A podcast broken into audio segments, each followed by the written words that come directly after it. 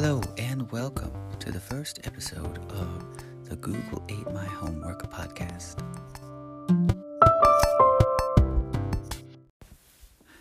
My name is Adam, and I am your host.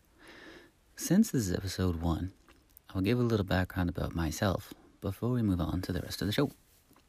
I created this podcast for an assignment in a graduate course I am a student in called Web 2.0 Tools for Teaching and Learning. I'm a Master's of Education in Educational Technology student at Western Oregon University, and I am also earning a graduate certificate in instructional design. I am currently a graduate assistant in the Center for Academic Innovation here at WU. My primary responsibilities are tech support for our online learning management systems, or LMSs. Currently, those are Moodle and Canvas, with full Canvas migration and implementation achieved hopefully by next year. Before enrolling in this program and working at WU, I worked for Salem Keizer Public School District in Salem, Oregon. For the last 10 years, I've been a librarian, and for SKPS, I worked in the library at Crossler Middle School in South Salem off of Davis Road. When I was considering topics for the assignment in Web 2.0 tools for teaching and learning, I was imagining ideas that were both related to my degree studies and problems that I thought I could offer some insight into that would be helpful.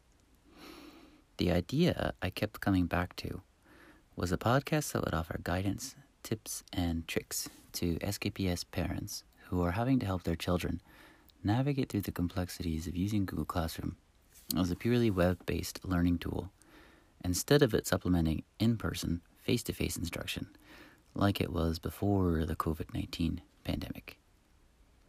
I have friends with school age children at home and they have told me how hard it is sometimes to help their children with their schoolwork because they don't know how to use Google Classroom.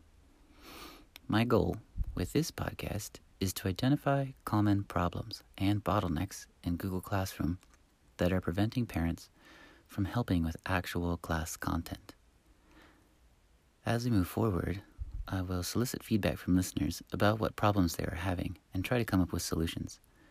I will also try to bring in staff from SKPS particularly from their Technology Information Solutions team. If there is a problem I can't find a solution for that I think they can, then I will try to get it from them.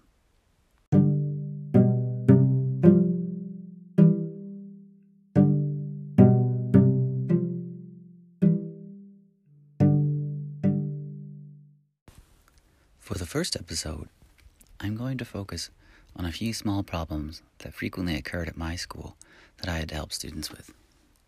Often, when students had problems with their StudentVUE or with their Google Classrooms, their teachers would send them to me to see if I could figure out the problem or, if I couldn't fix the problem, to create a help desk ticket and send it to Technology Information Services, or TIS for short.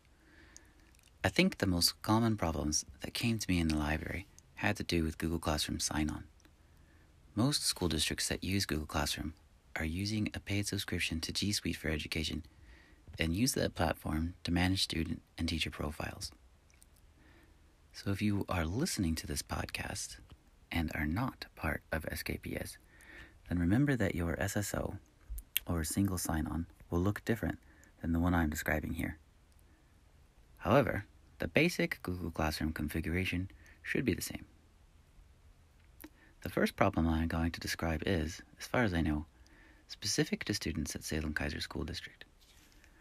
I think I encountered this problem at least five times a day the first few weeks of every school year. Students would come see me in the library after their exasperated teachers had asked them why they weren't submitting their assignments in Google Classroom. Their response was always the same I can't log on. Now, for SKPS, the login is strange but it is important that the student knows what the correct sign on is, or else they will just keep getting an invalid email error. Students who are unable to log in are often simply putting in the wrong email for their account or spelling it incorrectly. So, unless it has changed recently, and I'll ask to confirm, the login should be their student number at salemkeizer.org. I'll repeat that. Their login should be their student number at salemkeizer.org. So, at sign salemkeizer.org. Why is it salemkeizer.org? I don't know. I will try and find out. However, students were often trying their personal Gmail accounts or had misspelled Keizer with the I before the E or were missing the .org part. Simple, right? This was the most common reason why students were unable to sign on. It was often a 10 second fix, and students tended to feel very silly about it. I tried to remind them that it was an easy thing to forget, and I was proud of them for asking for help. The second most common reason was an incorrect password error. This was a bit more difficult to solve. Passwords are different for SKPS students up until fifth grade. When they move to sixth grade, their passwords need to be reset. The beginning of the 2019 school year was the first year that students were able to reset their own passwords, but often they still needed help. If you are helping your student reset their password and have made it to the reset screen, remember that the new password has to be at least eight characters long, contain letters and numbers, and cannot have been used before. I know this is incredibly annoying and makes for passwords that are hard to remember. I would suggest writing it down on a post it note or some other piece of paper and putting it on the refrigerator, or write it down and take a picture of it with your phone or your student's phone. It is also useful to write it down in whatever notes app you are using on your phone. If you are still unable to reset the password after an infuriating number of attempts on your student's computer, then it's time to call your school's registrar. They should have the ability to reset your student's password to its default, or check for any reason that your student's account has been disabled. After your student's password has been reset to its default, your student can sign in with it, but they are going to be prompted to create a new password when they sign in. The same rules will apply to creating this new password, at least eight characters long, with letters and numbers, and it cannot have been used before. Don't forget to save it or write it down somewhere. This new password will also be the password for their StudentVUE login. The first time the student visits StudentVUE after changing their password, they will, un- up, they will want to update the stored password in Google Chrome. More likely than not, Google Chrome will ask if you want to update that password after you enter the new password in StudentVUE the first time. You and your student can let Chrome Remember that password if you want to, but it's not required.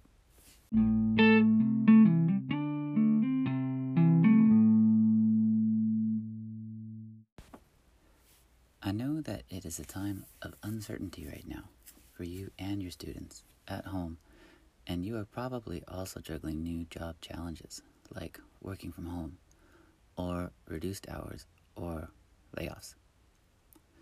Adding frustration from the school technology side must seem like adding insult to injury. Remember, your school district is there to help you. They are doing this for the first time also. So things are going to be clumsy, and sometimes they won't work. But if you find yourself completely stuck, reach out to your school, and they will try to find an answer for you. If they don't know the answer, then they can find someone who does. It may take a while, but it's better than not asking at all and risking your student having a less complete learning experience. Also, you can try reaching out to the Google Educator community. Several SKPS staff are Google for Education certified. I happen to be level 1 certified. But there is also a large group of educators who use Google Classroom that respond to questions in Google Educator groups. There are over 55 groups currently in the US alone, with one in Oregon, You'll have to apply for permission to enter, but it is a good place to start if you think SKPS is taking too long to find a solution for your problem.